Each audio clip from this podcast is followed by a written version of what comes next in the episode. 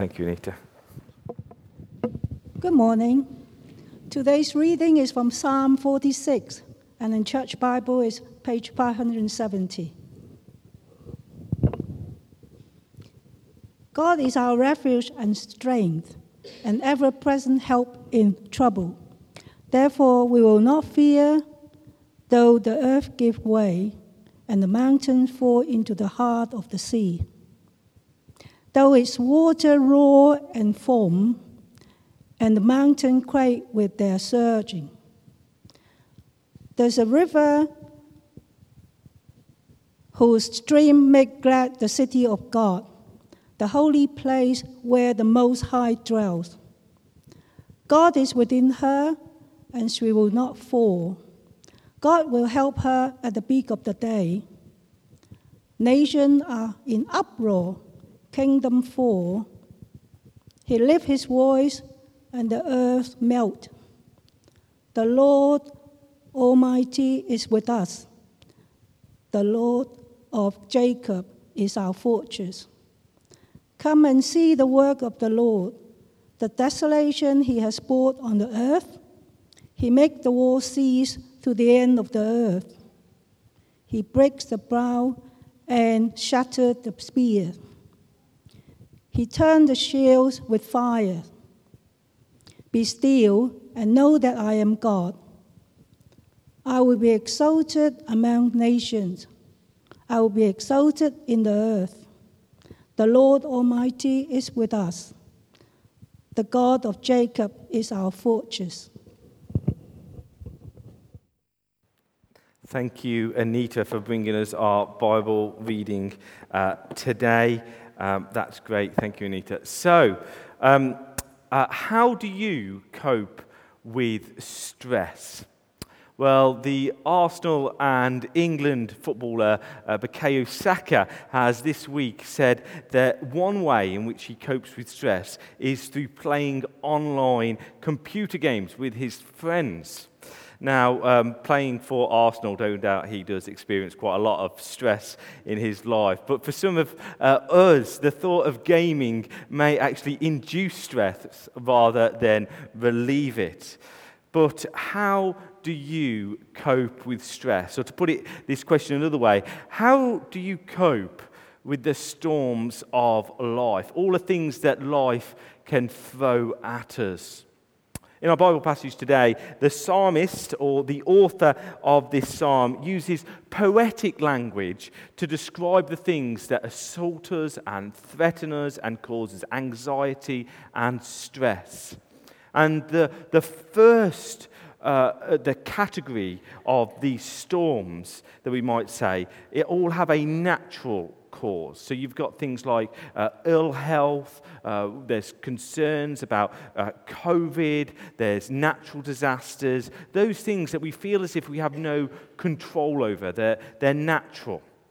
In uh, verses 2 to 3 of our psalm, we see imagery that encapsulates all of these stresses. We have uh, mountains falling, waters foaming, and this is used to describe the natural uh, uh, causes of fear and anxiety that we might face.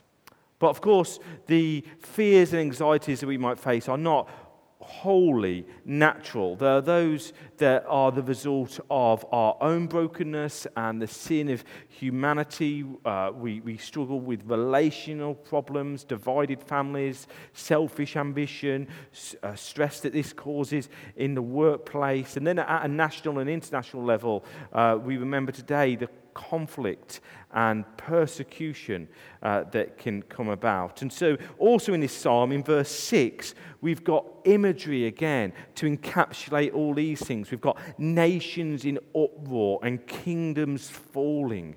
And that's used to describe this other realm of storms. And so, whatever storm you may be facing now, or you may be facing in the future, uh, the poetry of this psalm is helpful for us because it enables us, it gives us language to bring these things before God. We can enter into this psalm and pray it. So, whether you are struggling now with how best to care for uh, an elderly uh, parent or a sick relative. Or you may be facing workplace stress or financial pressures. Whatever you may be facing, this psalm enables us to uh, pray, bring these things before God.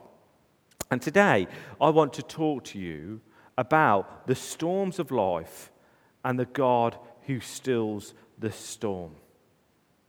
Actually, not only does he still the storm, we know he stills the storm, God is also our refuge. Sometimes He doesn't stop the storm, sometimes He just protects us and our refuge. So, whatever situation you may be facing, we all know that there's seasons in life where we feel as if the earth is giving way, that the waters are raging and the mountains are falling. And these things are close to home and they affect us all personally. And we can also testify to the fact that it feels as if nations are, are in uproar and kingdoms are falling. If we think back over just the last couple or three years, uh, we, have got, had things like Brexit and all the division within our own nation that this highlighted. And we had the, the fall of uh, ISIS and the rise of the Taliban. We've had worldwide protests. We've had uh, the decline or the fall of the high street. We've had extreme weather. We've had uh, tensions between Iran and the US. We've had the killing of George Floyd. And this is not even to mention the repercussions of COVID. We live in what military strategists call a VUCA world, V U C A, which stands for volatile, uncertain, complex, and ambiguous times. And so we live in amidst all these storms of life which moves around us. And so we return to the questions how can we cope with stress?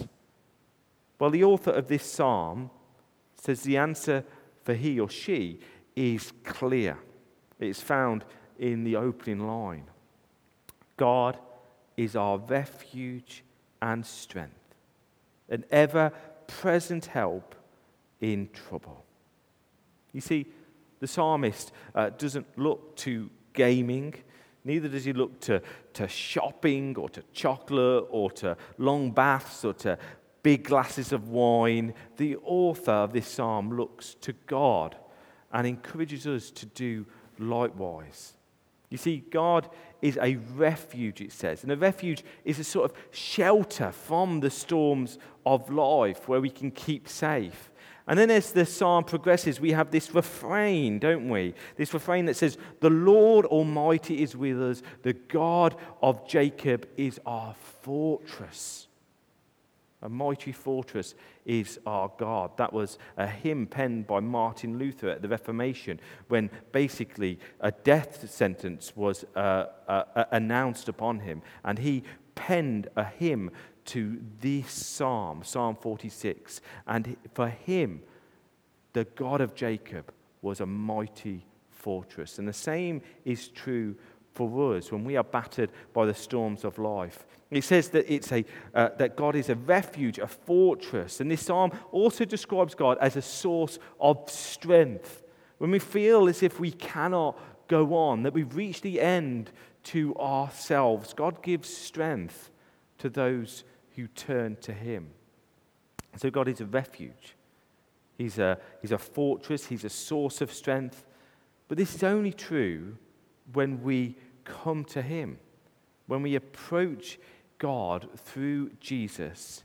And, that, and when that happens, God stops being a refuge and a fortress and a source of strength.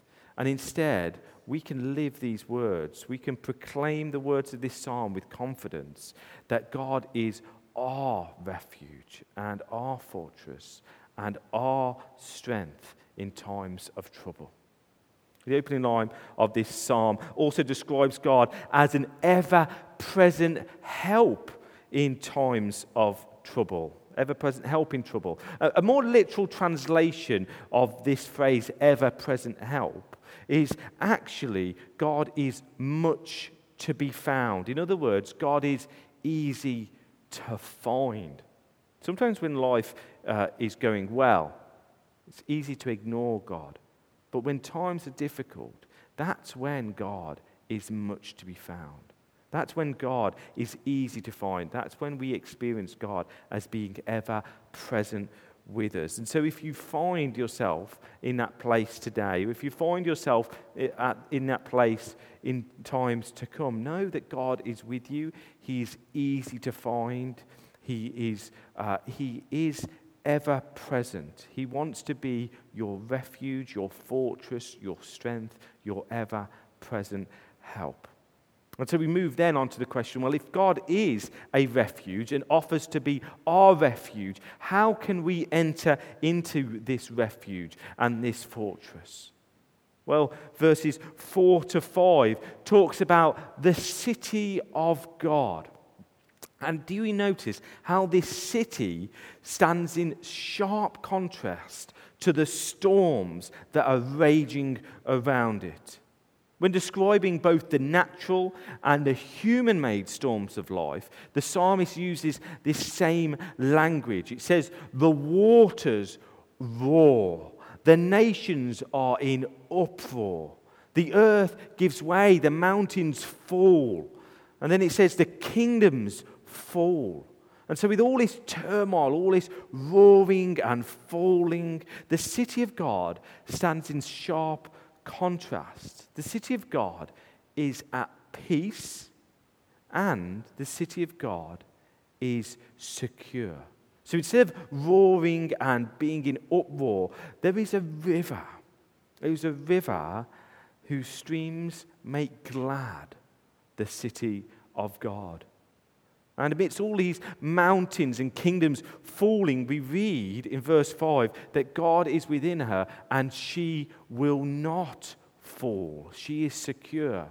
So the psalm talks about this city of God. But it's not actually talking about an impregnable city. It's not talking about a metropolis of security where the inhabitants can flee to and can be exempt from the dangers of history. To be a follower of Jesus does not exempt us from the storms of life, the trials and pains of living in a fallen world. The psalmist is once again, you see, using poetry. Instead of a place, the psalmist is encouraging us to seek the presence of God. Instead of a place, he's encourages us to seek a presence. You see, to the first recipients of this psalm, the phrase the city of God would have reminded them of Jerusalem. Now, Jerusalem was important because it was a place where the temple was. But the temple was important because it was the place where God's presence dwelt. And that's why it was such a disaster for the people of Israel to go into exile, because they were away from the presence of God. And as we move from the Old Testament into the New Testament, we suddenly find Jesus, and he appears and he talks about himself now as the temple. In John 2, he says, Destroy this temple, and I will, rise, uh, I will raise it again in three days. And the temple that he was speaking of was his body. And so we have this movement, don't we? In the early part of the Old Testament, we have the presence of God uh, being wherever the tabernacle moved. So when the tabernacle moved, um, the presence of God moved. And there was this sort of pillar of uh, fire and a pillar of cloud, and the presence of God moved around. And then Solomon, King Solomon, built a temple. And then this was now the new place where God's presence dwelt. But when Jesus arrives, he calls himself the temple. Jesus is the presence of God, Jesus is God himself. And then, uh, after his death and his resurrection, Jesus ascends to heaven. And if he ascends into heaven, then what happens to the presence of God? Well, then he sends the promised Holy Spirit. And on the day of Pentecost, God's presence came to dwell with us, the people of God, through the Holy Spirit, through the Spirit of Jesus. You see, God's presence on earth is no longer in a physical temple, not in a physical building, but with his people. And in the New Testament, as followers of Jesus, we are now described, for instance, in, in, in many places, as a holy temple, a dwelling in which God lives by his Spirit. And so, how do we today, in New Testament times, enter this refuge, this fortress, this city of God where the presence of God dwells?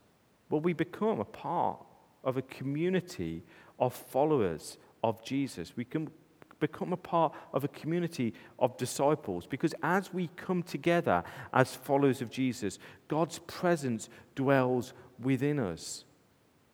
The beginning of September, I talked about the vision for us as a church community for the coming year, about us being built together as a holy temple. And as we are being built together as a holy temple, it is there within us that the Spirit of God resides and dwells.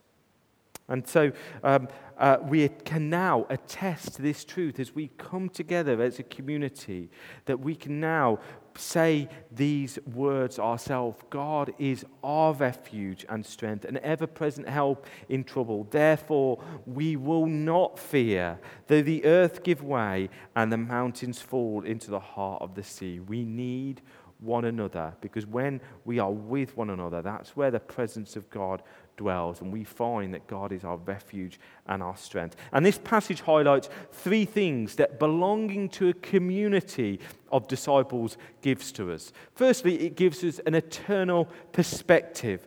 God is our refuge and strength, it says in verse 1 and 2, an ever present help in times of trouble. Therefore, we will not fear. Gives us an eternal perspective. To borrow a phrase from the, the best exotic marigold hotel, everything will be all right in the end. And if it's not all right, it's not the end. We have this eternal perspective. As followers of Jesus, we know by faith that everything will be all right in the end, and He will put it right. And we hear of this in our passage, verse 9. He, that is God, will make war cease to the ends of the earth. He breaks the bow and shatters the spear. He burns the shields with fire. And so, this Remembrance Sunday, when we remember and honour the lives of those who lay down their lives in the active pursuit of peace, we not only look back and honour their sacrifice, we also look forward to the day when God Himself will make war cease to the ends of the earth. And therefore, we will not fear because we have an eternal perspective. Secondly, as followers of Jesus, we also have an eternal security. Verse 5 God is within her, she will not fail. God will help her at the break of day. We can have confidence that no matter what might be storming around us, God will help us when we need it at the break of day. We can have confidence in God's protection. A mighty fortress is our God. We can have confidence that those who come to Jesus and accept Him as Lord and Savior will be welcomed into His kingdom and enjoy eternal security and peace. No matter what you have done, through the cross of Jesus, we are forgiven and we are adopted into the family. And with this comes an eternal security. And then, third, as followers of Jesus, we have an eternal joy. Verse 4 There is a river whose streams make glad the city of God. Jesus uh, spoke of the Holy Spirit bringing streams of living water. So, this river of gladness is now not in a physical city, but this river of gladness can be in our hearts. When we accept Jesus as our Lord and Savior, when we welcome the Holy Spirit into our lives, when we come together as followers of Jesus, we can experience that eternal joy, a joy that no one can steal. And so, as we come in to land on this day when we remember and honor those that lay down their lives for kings and country, and also who served their king and or queen and country, I'm also reminded of a woman who laid down her life for her king. Her name was uh, Perpetua, and she was executed in an arena in Carthage, which is in a suburb of Tunis in Tunisia. This happened in the year 203 AD, and we know quite a lot about her. She was 22 years old. She came from a good family. She was well educated. She was married. Uh, she was nursing an infant son. And we also know that she was a Christian, and she was loyal to her king, King Jesus. And when asked to pay homage, when asked to worship the emperor, because in those days the emperor would receive worship, she refused to worship the then emperor, Emperor Septimius Severus. Now, Perpetua was therefore sentenced to be thrown to wild animals on the emperor's birthday. And undismayed, uh, Perpetua's account, she writes, We went back cheerfully to prison. Notice that eternal joy. And the day arrived when Perpetua and others enter the arena, and it's described with radiant and shining faces and a calm step. That's how it's described. They walk in to face their, their, their, their, their, their, their, their, their future. They challenge the crowd. They remind the crowd that they too will one day face judgment. And then, at the crowd's behest, they are first flogged by the gladiators, then, one by one, they face savage animals. The men are attacked by a boar, a bear, and a leopard, and the women are attacked by a furious horned cow. This is a real account of how Christians were treated and wounded. Perpetua is thrown down. But then she's suddenly concerned because her hair is all disheveled and messy. And uh, she's worried that her hair might indicate to the crowd that she was grieving instead of being joyful. And so Perpetua stops and asks for a pin from the crowd and puts up her hair in a pin so that the crowd would know she's not grieving, but that she has an eternal joy. And the decision was then taken to kill the wounded Christians. They gave each other a kiss of peace and they were executed. Perpetua laid down her life for her king, but amidst all these storms of her life, she experienced an eternal perspective, an eternal security, and an eternal joy. An eternal perspective. Perpetua put her loyalty to Jesus above everything else. An eternal security the reason why she could is because the reason why she could embrace a sentence of martyrdom uh, was because of the security that she had in Jesus. And she was even able to witness to Christ through it. And of course, she had that eternal joy. She felt it was a privilege to die for Christ. Did you notice how she stopped proceedings in order to pin up her hair? So, how do you cope with the storms of life? How do you cope uh, uh, with stress? Well, I invite you this morning to start to ditch the chocolate and the wine and the gaming and the shopping or whatever else we use to comfort ourselves and instead go to the God who stills the storm, who is our refuge, and we can find his eternal perspective, eternal security, and his eternal so let us pray.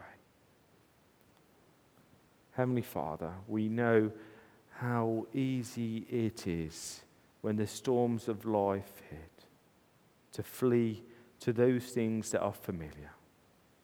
But Lord, we know ultimately they are but a sticking plaster. That we cannot be made whole by these things. That we can only be made whole by your presence. And so, for us all, and particularly for those that are struggling at this time, we invite your presence, your Holy Spirit, to be with us. We turn to you today and we ask that you would be our refuge, our strength, and our ever present help in times of trouble. Come, Holy Spirit, we pray. Amen. So, Saints, can I encourage you now to uh, stand and we're going to move in.